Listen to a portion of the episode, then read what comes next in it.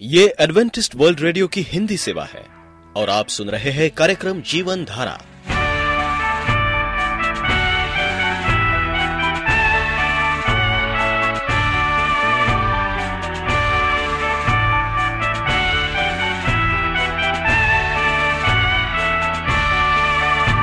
कार्यक्रम जीवन धारा सुनने वालों को मैं स्मिता और मैं अमित हमारा प्यार भरा नमस्कार।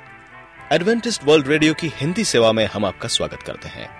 श्रोताओं, आइए, आज प्रसारित होने वाले कार्यक्रमों की जानकारी दे दें। आज होगी पहले स्वास्थ्य चर्चा, इसके बाद एक गीत होगा और फिर कार्यक्रम के अंत में पवित्र बाइबल का संदेश। तो चलिए, स्वास्थ्य चर्चा सुनने से पहले सुनते हैं ये गीत।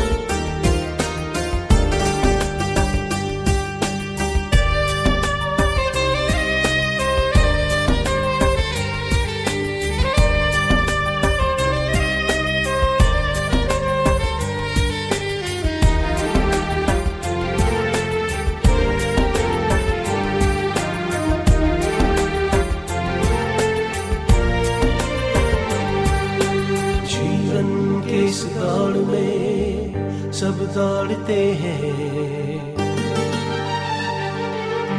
जीवन के इस दौड़ में सब दौड़ते हैं। तुम इस तरह से दौड़ो, पुरस्कार तो पाओ। लक्ष्यहीन सा नहीं, जीतने के इरादे से। दौड़ो और दौड़ते रहो, जीवन का मुकुट पाना जीवन है।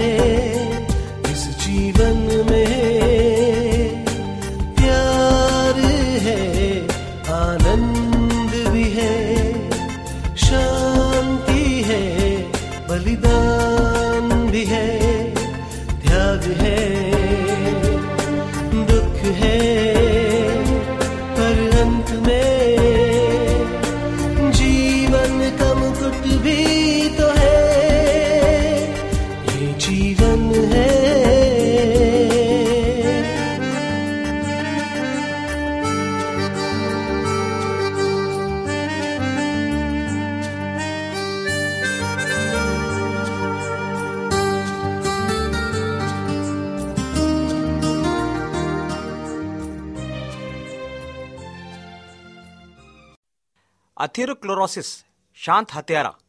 जाने अनजाने में कई बार व्यक्ति ऐसे काम कर बैठता है, जिसका परिणाम मृत्यु होता है। मृत्यु एक सत्य है, जो झुटलाई नहीं जा सकती। परंतु मृत्यु यदि हमारे उन कामों के कारण आती है, जिसमें हम कुछ समय के लिए आनंद महसूस करते हैं तो वह असमय मृत्यु होती है। आनंद महसूस करते हैं तो वह असमय मृत्यु होती है, जिससे व्यक्ति के संबंधित अधिक कठिन परिस्थितियों में सामना करने का मजबूर हो जाते हैं। ये स्थ- स्थितियाँ हैं, जैसे blood pressure heart attack cancer और एड्स इनके कारण असमय मृत्यु हो जाना। हम अपने जीवन में जब जब भी प्रकृति के नियमों के विरुद्ध गए, उसी समय कुछ न कुछ नुकसान ज़रूर उठाते हैं। इसलिए हमें अपने भोजन, आराम व व्यायाम पर मुख्यतः ध्यान रखना चाहिए। अनियमित ढंग से व्यायाम करना, भोजन करना और आराम करने से लाभ के बजाय शरीर में त्रुटियाँ उत्पन्न हो जाती हैं। ये आरंभ में बहुत छोटी दिखाई पड़ती हैं, या फिर कभी कभी दिखाई भी नहीं देती। परंतु जब उनका असर एकदम शरीर पर पड़ता है तो वह भयानक रूप ले लेती हैं। इसी प्रकार की एक त्रुटि है जिसे एथीरोक्लोसिस कहते हैं। यह एक प्रकार का शांत हत्यारा है, जिसके कारण हाई ब्लड प्रेशर लकवा ब्रेन हैमरेज यादाश्त खो जाना तथा हार्ट अटैक जैसे रोग हो जाते हैं और व्यक्ति खड़ा खड़ा मर जाता है। लक्षण, धमनियाँ या रक्त वाहनियों में वसा तथा कैल्शियम का चिपक जाना तथा धमनियों में अकड़न पैदा हो जाना ही एथेरोक्लोरोसिस है, जिसके फलस्वरूप रक्त प्रवाह में गड़बड़ी आ जाती है। इस गड़बड़ी में जो झटके लगते हैं, उससे शरीर की कई नलिकाओं को चोट पहुँचती है। यही वजह होती है कि शरीर का वह भाग काम करना बंद कर देता है। तथा व्यक्ति अचानक भयंकर स्थिति में पहुँच जाता है। अथेरोक्लोरोसिस 40 वर्ष की आयु से अधिक आयु वाले पुरुषों में लगभग 40 प्रतिशत पाया जाता है और इसके द्वारा करोनरी नलियों में अधिक प्रभाव पड़ता है और किसी भी समय हार्ट अटैक हो जाता है। वैसे तो यह रोग वृद्धावस्था में अधिक होता है, परंतु इस आधुनिक युग में हर उम्र के व्यक्तियों में सबसे अधिक मृत्यु इसी के कारण होती है, जो हार्ट अटैक के नाम से जानी जाती है। अथेरोक्लोरोसिस का संबंध रक्त लाने व ले जाने वाली नलिकाओं से है। इसके द्वारा शरीर में गड़बड़ी पैदा होने के कारण कई रोग पैदा हो जाते हैं। जैसा हमने बताया कि नली का छेद वसा व कैल्शियम चिपक जाने के कारण छोटा होता चला जाता है, जिससे लचीलापन भी समाप्त हो जाता है। जिसके द्वारा रक्त से ऑक्सीजन ले जाने की कठिनाई पैदा हो जाती है और जिस अंग की नलिका में यह गड़बड़ी आ जाती है उस नलिका के अंदर दर्द व रक्तवाहिनी का अवरोधक उत्पन्न हो जाता है। Angina pectoris. हृदय के मांसपेशियों तक ऑक्सीजन पहुँचाने वाली नली जब पूरी तरह ऑक्सीजन नहीं पहुँचा पाती, रुकावट उत्पन्न होती है, तब बाएँ हाथ में दर्द आराम हो जाता है, जो कंधे से होकर छाती में होने लगता है। मायोकार्डियल इन्फेक्शन या हार्ट अटैक। हृदय का एक हिस्सा ऑक्सीजन की कमी के कारण भूखा रह जाता है और काम करना बंद कर देता है। इंटरमीडियंट क्लॉडिकेशन पैरों की मांसपेशियों तक रक्त द्वारा भोजन व ऑक्सीजन ले जाने वाली नलिकाओं में रुकावट आने के कारण पैर शिथिल व ठंडे पड़ने लगते हैं और पैरों में अकड़न तथा दर्द होने लगता है। जब तक कि फिर से नसें रक्त अच्छी तरह अच्छी प्रकार भोजन और ऑक्सीजन उस भाग में पहुंचाना आरंभ न कर दें। निपुंसकता जनन अंगों में नलिकाओं द्वारा पूरी तरह रक्त द्वारा भोजन और ऑक्सीजन न पहुँचने की वजह से जनन अंग कार्य नहीं करते। 50 से 60 प्रतिशत जनन अंगों में त्रुटि का कारण एथेरोक्लोरोसिस है। तनाव। आप एडवेंटिस्ट वर्ल्ड रेडियो का जीवन धारा कार्यक्रम सुन रहे हैं। यदि आप पत्राचार द्वारा यीशु के जीवन और उनकी शिक्षाओं पर या फिर स्वास्थ्य विषय पर अध्ययन करना चाहते हैं तो आप हमें इस पते पर लिख सकते हैं। हमारा पता है। वॉइस ऑफ़ प्रोफेसी ग्यारह हेली रोड नई दिल्ली एक एक शून्य शून्य शून्य एक इंडिया। परमेश्वर के समक्ष आना भाग तीन। प्रिय रेडियो मित्रों प्रवेश मसीह के सामर्थी नाम में आपको भाई मॉरिस माधो का नमस्कार। मित्रों हमें परमेश्वर के समक्ष आना है। हमें परमेश्वर के पास आना है। हमें उसके चरणों में बैठना है और धर्मशास्त्र से हमें पढ़ना है। क्योंकि हम धर्मशास्त्र के द्वारा ही जो परमेश्वर का पवित्र बाइबल है, हम उसे पढ़कर परमेश्वर के पास आ सकते हैं। क्योंकि उसमें प्रतिज्ञाएँ हैं जो हमें प्रोत्साहित करती है, मार्गदर्शन देती है। ये प्रोत्साहित तो है, मार्गदर्शन भी देती है। जब तक हम प्रोत्साहित ना हो, हम वचन का अध्ययन नहीं कर सकते, क्योंकि परमेश्वर जो है वो शांति का राजकुमार है। और जब हम उसके वचन को पढ़ते हैं तो हमारा मन शांत हो जाता है। हमारा मन शांत होता मित्रों। हमें स्मरण है कि बहुत से लोग जिन्होंने बाइबल को पढ़ा है, पहले उनका मन शांत नहीं था। लेकिन बाइबल पढ़ने के बाद, प्रार्थना करने के बाद उन्हें प्रोत्साहित हुआ, उनका मन प्रोत्साहित हुआ, उन्हें मार्गदर्शन मिला, उनका जीवन आनंदित हो गया। वे आनंद से भर गए। और हम देखते हैं कि वो आनंद जो उनके जीवन में था, वो प्रेरणा लेकर आया। महान प्रेरणा उनके जीवन में आया। और वो प्रेरणा जो है, एक ऐसी प्रेरणा थी जो परमेश्वर जानता है। वो प्रेरणा कौन है? वो परमेश्वर देता है। इसलिए बाइबल कहती है कि परमेश्वर का जो वचन है, वो हमारे लिए है, मनुष्य के लिए है, इंसान के लिए है। धर्मशास्त्र अधिक से अधिक पढ़ने के लिए पवित आत्मा आपको उभार सकता है। ताकि आपके हृदय शांत हो, आप द्वार बंद कर ले, ताकि आप उसकी आवाज़ ज़्यादा स्पष्ट से सुन सके। प्रवीष मसीह ने कहा, मती छे छे में, इसे जो ध्यान से सुनने यहाँ लिखा है, अपनी कोठरी में जा, यानी कि अपने घर में जा अपने कर्म, कमरे में जा, द्वार बंद कर और अपने पिता से जो स्वर्ग में है, प्रार्थना कर। प्रतिज्ञा परमेश्वर हम सबसे करता है कि हमें अपने कमरे में जाना है, द्वार को बंद करना है और अपना पिता जो स्वर्ग में है, उससे प्रार्थना करना है। आपके पास द्वार बंद करने के, अपने व्यस्त विचारों को बंद करने दिन भर की जिम्मेदारियों को या अनथका देने वाली बातों को बंद करने के और भी कई तरीके होंगे। कई बार हम देखते हैं कि विश्वासी गीत गाते हैं। अपने आप को प्रोत्साहित करने के लिए वो गीत गाते हैं और प्रार्थना करते हैं और मनन की पुस्तक को पढ़ते हैं। मेरा अनुभव में प्रार्थना के दिनों में जब मैं जान लेता हूँ भी प्रभु के साथ अधिक समय बिताऊँगा तो मैं बाइबल में से अक्सर दस बीस अधिक अध्याय पढ़ता हूँ। संभवतः भजन संहिता या नए नियम में से कुछ अध्याय मैं पढ़ता हूँ। तब मेरे सारे विचार बड़े असरदार तरीके से लुप्त हो जाते हैं।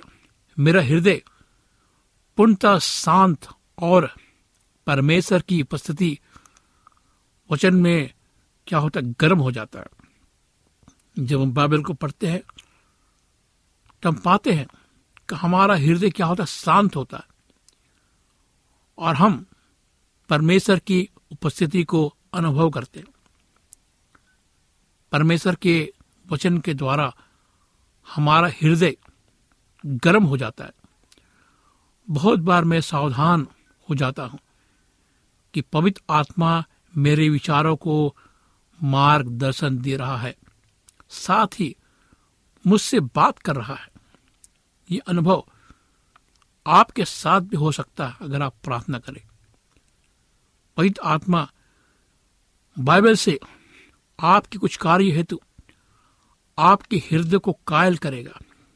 आप सीखेंगे कि अच्छा बुरा बुद्धिमतापूर्ण मूर्खतापूर्ण या विशेष सावधानी की आवश्यकता क्या है? इन कार्यों का अर्थ है कि आप कहा जाएँगे या कहा नहीं जाएँगे। किन साथियों के साथ आप दोस्ती बढ़ाएँगे या नहीं? आपके मनोरंजन के साधन जिन्हें आप महसूस करते हैं कि वे आत्मिक तौर से सही नहीं है, वो साहित्य जिसे आप पढ़ते हैं, टीवी जिसे आप देखते हैं या नहीं देखते हैं, प्रभु के दिन आप क्या क्या करते हैं या नहीं करते हैं, ऐसी अनेक बातें, कुछ दो सिद्धि सकारात्मक होगा, कुछ नकारात्मक। सावधान रहें। ऐसी मांग ना रखें परमेश्वर के सामने। जो आप ना कर सके, आप स्वयं उसे ना कर सके। जिस प्रकार एक उदाहरण है कि छोटा लड़का परमेश्वर से ये प्रार्थना कर रहा था कि प्रभु, मुझे छुरी दे, चाकू दे, तलवार दे, बंदूक दे। प्रार्थना कर रहा था कि आप सोचते हैं कि उस बच्चे की प्रार्थना को परमेश्वर सुनेगा और उसे चाकू, छुरी, बंदूक देगा नहीं। परमेश्वर जानता है कि अगर मैं उसे चाकू दूँगा, छुरी दूँगा, वो अपने आप को घायल करेगा। वो अपने आप को मार भी सकता है। इसलिए सावधान रहें कि आप परमेश्वर से क्या मांग रहे हैं। परमेश्वर आपके साथ धीरजवंत रहा। शायद आपको दृढ़ विश्वास उन्नत करने में कुछ समय लगा हो। जैसे, परमेश्वर आपके साथ धीरजमंद रहा। आप भी दूसरों के साथ वैसे ही धीरजमंद रहें। शायद परमेश्वर के पास और भी नए परिस्थितियाँ हैं जिनके द्वारा वो आपको पवित्र रूप से कायल करेगा। जैसे जैसे अब ज्योति में चलते जाएँगे, पहला योहन्ना एक सत्रह। पैत आत्मा आपके मन में बाइबल के सिद्धांतों को उत्पन्न करेगा, जिसे आप अपनी बहुत सी स्थितियों को लागू कर सकते हैं। या आपके कुछ बहुत से प्रश्नों के उत्तर देने में सहायता करेगा। बाइबल सिद्धांतों के कुछ उदाहरण या नमूने यहाँ हम देख सकते हैं। कलवरी क्रूस पर मुझे खरीद देने के कारण मसीह मेरा स्वामी है। हाँ प्रभु मसीह ने क्रूस पर मेरे लिए, आपके लिए, सारे संसार के लिए जान दिया है। वो हमारा स्वामी है। मैं अपना नहीं हूँ। पहला ग्रंथियो छ उन्नीस, बीस। मैं अपना नहीं हूँ। मैं अपने जीवन का केवल एक भंडारी हूँ। मुझे ऐसा जीवन जीना चाहिए, ताकि जब मैं लेखा देने के लिए परमेश्वर के समक्ष खड़ा हूँ कि मैं ने अपना जीवन कैसे जिया तो मुझे शर्मिंदा नहीं होना पड़ेगा जो मैं बोता हूँ, उसे मैं काटूँगा। गलतियों छह, सात, नौ। प्रत्येक विचार जो मैं सोचता हूँ, प्रत्येक कार्य जो मैं करता हूँ अनंत के लिए एक प्रतिभूति है। मैं लगातार बो रहा हूँ, इसलिए मैं परमेश्वर को केवल आनंद नहीं पहुँचा सकता, परंतु प्रतिफल भी संग्रहित कर सकता हूँ। यदि मैं अपने विचारों को ईसा, द्वेष आलोचात्मक अनुभूति घमंड से हटाकर शुद्ध और स्वतंत्र रखो। आप समझते हैं मेरी बातों को? हमारा विचार कैसा होना चाहिए? हमारे अंदर घमंड नहीं होनी चाहिए। हमारे अंदर द्वेष नहीं होना चाहिए। हमें दूसरों की आलोचना नहीं करनी चाहिए। मुझे दूसरों के साथ वैसा ही करना है जैसा मैं चाहता हूँ। कि मेरे साथ करे। मती सात बारह। इसे दूसरों के साथ मेरे वार्तालाप में, उनके प्रति मेरे व्यवहार में, और आवश्यकता के समय उनके साथ प्रार्थना करने में मेरी अगुवाई करना चाहिए। जब परमेश्वर की इच्छा मुझे उसकी सेवा के लिए बुलाहट दे रही है तो वो परिवार, दोस्तों के प्रति लालसा से सरपरी होना चाहिए। मती दस सैतीस दूसरों को प्रसन्न करने के लिए मुझे कैसा होना चाहिए? दूसरों को प्रसन्न करने के लिए मुझे परमेश्वर की बुलाहट की उपेक्षा करने की कोशिश नहीं करनी चाहिए। मतलब इनकार नहीं करना चाहिए। आत्मा आप पर वचन के अंश दे सकता है। उन्हें आपके हृदय में लागू भी कर सकता है। डैनियल को उसकी मध्यस्थता की प्रार्थना के समय, यरूशलेम के संबंध में भैंसवाणी के द्वारा अगुवाई मिली। दानियल नौ दो, दूसरा इतिहास छत्तीस इक्कीस, जरमया उनतीस दस में ये वचन लिखा हुआ है दानियल को परमेश्वर ने अगुवाई की। और भैंसवाणी करने की अगुवाई मिली। दाऊद को अगुवाई मिली कि साउल को नुकसान नहीं पहुँचाए। जबकि साउल दाऊद को मार डालना चाहता था। क्योंकि साउल परमेश्वर के निर्देश अनुसार एक अभिषिक्त राजा था। अभिषिक्त राजा था। बाइबल ये कहती है। और हम देखते हैं, हालाँकि दाऊद भी उसके स्थान पर राजा नियुक्त होने के लिए अभिषिक्त किया गया। दाऊद ने परमेश्वर के समय को स्थिरता से देने हेतु अपना हाथ नहीं उठाया। उसने प्रबंध को परमेश्वर के हाथ में छोड़ दिया। बहुत से मसीहों की नैतिकता दाऊद की तरह नहीं है। वे ऊंचाइयाँ पाने के लिए दूसरों को किनारे ढकेल देते हैं। आत्मा आपकी अगुवाई के लिए वचन का प्रयोग करता है। ताकि आप अपने निर्णयों के लिए महत्वपूर्ण भिन्नता, सार्थकता प्राप्त कर सके। परमेश्वर का वचन जीवित है, प्रबल है।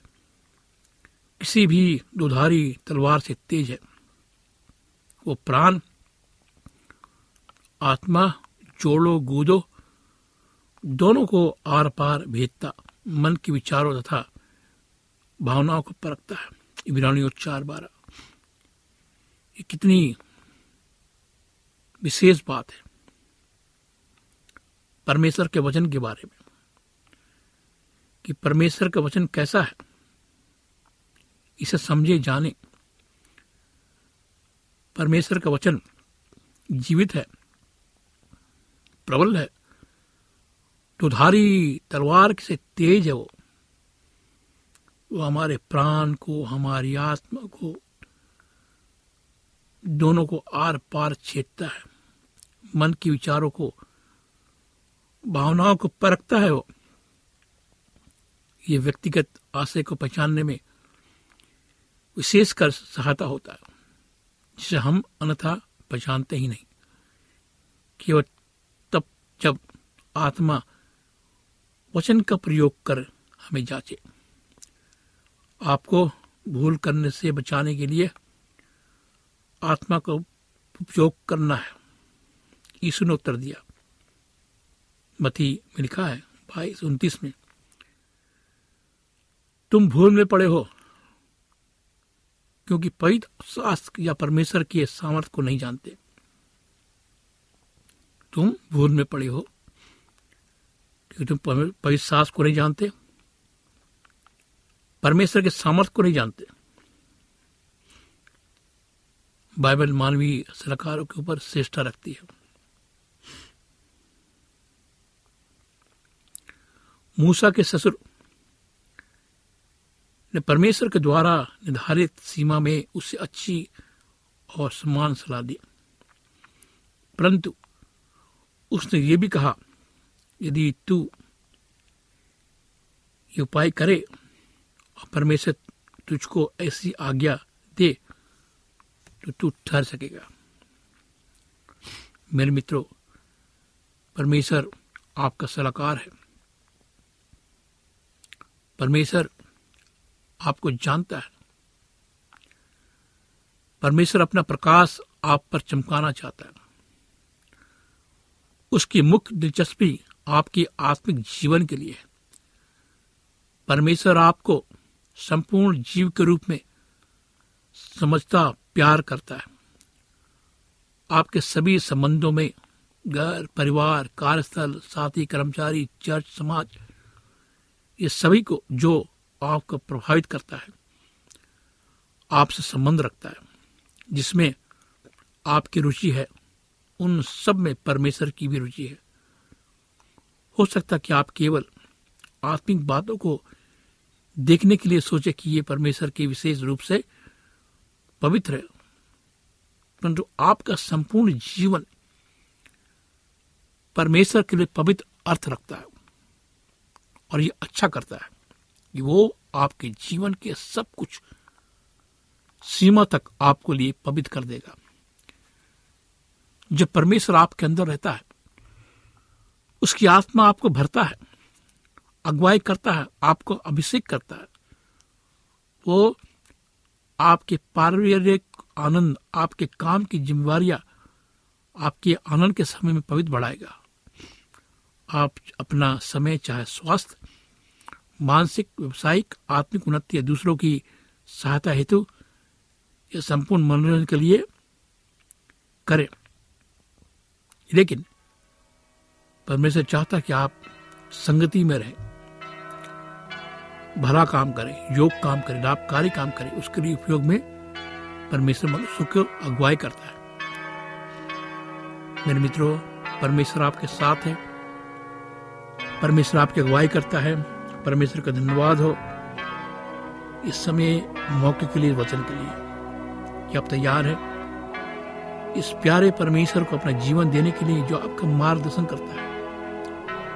आइए हम प्रार्थना करें। प्यारे परमेश्वर पिता, हम आज तेरे पास आते खुदा अपने गुनाहों को लेकर। हमारे साथ हो, हमारे जीवन को बदल दे। हमें आशीषित कर। प्रभु तो हमारे विचारों को जानता है। हमारे सपनों को जानता है। इस प्रार्थना को प्रभु यीशु मसीह के नाम से मांगते हैं। मित्रों, अगर आप चाहते हैं कि मैं आपके लिए प्रार्थना करूँ तो आप मुझे फ़ोन करें, पत्र लिखे, ईमेल करें। मैं उन भाई बहनों को धन्यवाद देना चाहता जिन्होंने मुझसे फ़ोन किया। परमेश्वर ने उन्हें आशीष दी, चंगाई दी। उनकी प्रार्थना को सुना। मेरा फ़ोन नंबर लिखे। मेरा फ़ोन नंबर नौ छ आठ नौ दो तीन एक सात शून्य दो। यदि आपका कोई प्रश्न या सुझाव हो तो हमें अवश्य लिखिए। हमें आपके पत्रों का इंतज़ार रहेगा। हमारा पता है कार्यक्रम Jeevan Dhara Adventist world radio post box सत्रह पुणे चार एक एक शून्य शून्य एक महाराष्ट्र इंडिया। पता एक बार फिर नोट कर ले। कार्यक्रम Jeevan Dhara Adventist world radio post box सत्रह पुणे चार एक एक शून्य शून्य एक महाराष्ट्र इंडिया और अब हमारा समय यहीं पर समाप्त होता है। इसी समय इसी मीटर बैंड पर आपसे फिर भेंट होगी। तब तक के लिए मैं स्मिता और मैं अमित हमें आज्ञा दीजिए। प्रभु आपको आशीष दे।